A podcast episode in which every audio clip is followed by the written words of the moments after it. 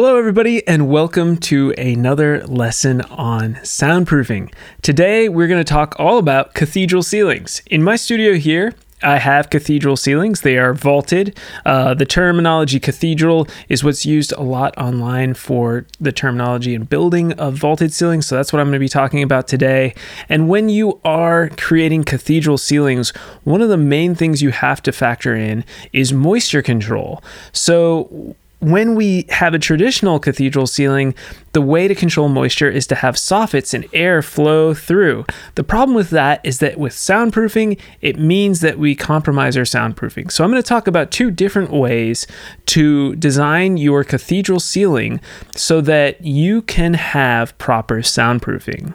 Before I jump in, I want to say that I do have a free resource for you. This is my free soundproofing workshop. You can download it right away at soundproofyourstudio.com slash workshop. That's soundproofyourstudio.com slash workshop. All right, let's jump into this lesson on how to soundproof cathedral ceilings. So the first method is the traditional. I'm going to call it traditional method and this is what I did in my studio. And it is also what I really wouldn't recommend for a soundproof studio. The reason being that you allow too much air to come into your attic space and thus decreasing the amount of transmission loss you're trying to get with your whole system. So, that said, I'm just going to describe it so you know what it is. If you're talking with a builder, there's a chance that they are probably going to use this method because it is the most popular method when designing cathedral ceilings. So, essentially, the way that it works is that you have soffits on the eaves of your building. And so, on the long side of my studio, we have soffits on both sides. The soffits have have little holes where they're allowing air to come up into the roof cavity. And then we use these plastic vents, which allow, you know, a one inch, one to two inch air space to flow through underneath the sheathing and then up through the roof cap, the ridge cap vent on the top of my studio and the peak of the roof.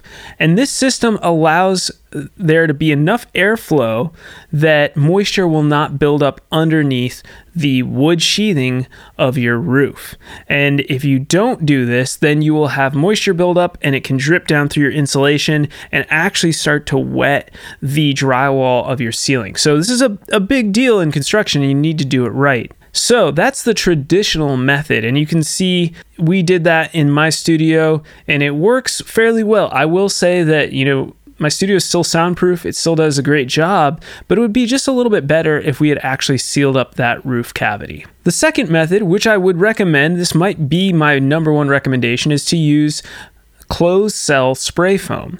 Now, spray foam is used to insulate homes all the time, but with a soundproofing system, it's a great way to insulate your cathedral ceiling because it will make it so you don't have to do that soffit system that I talked about before, and it'll make it so that you can actually close up your entire attic space, the space between your ceiling and your your roof, uh, and just spray foam in there, and then that will create a superior soundproofing than if you did the traditional method for soundproofing a cathedral ceiling. I would say I do recommend that you hire a professional to do this. There are DIY kits out there, but if you do some reading, you can see reviews of people saying how they would never ever spray foam uh, on their own again. It's it's a nasty business, and you want to do it right the first time. This is something where you don't want to leave it up to chance. So hire out the professionals. It is a little bit more expensive than other building methods, but it could be your best option.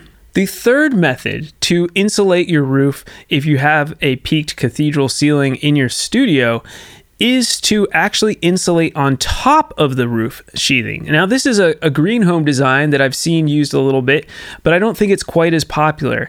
One of the reasons may be that it's actually maybe not as efficient as using the soffit system. But because we are doing a soundproof room, we want to make sure that we keep that system closed, like I said before, so there's no air gaps leading into your roof attic area.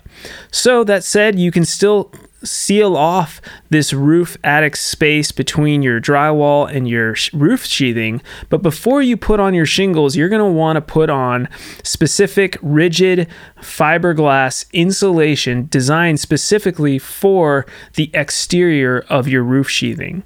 Now, again, I'm not going to get too much into specifics because I do recommend that you hire a professional to do this as well.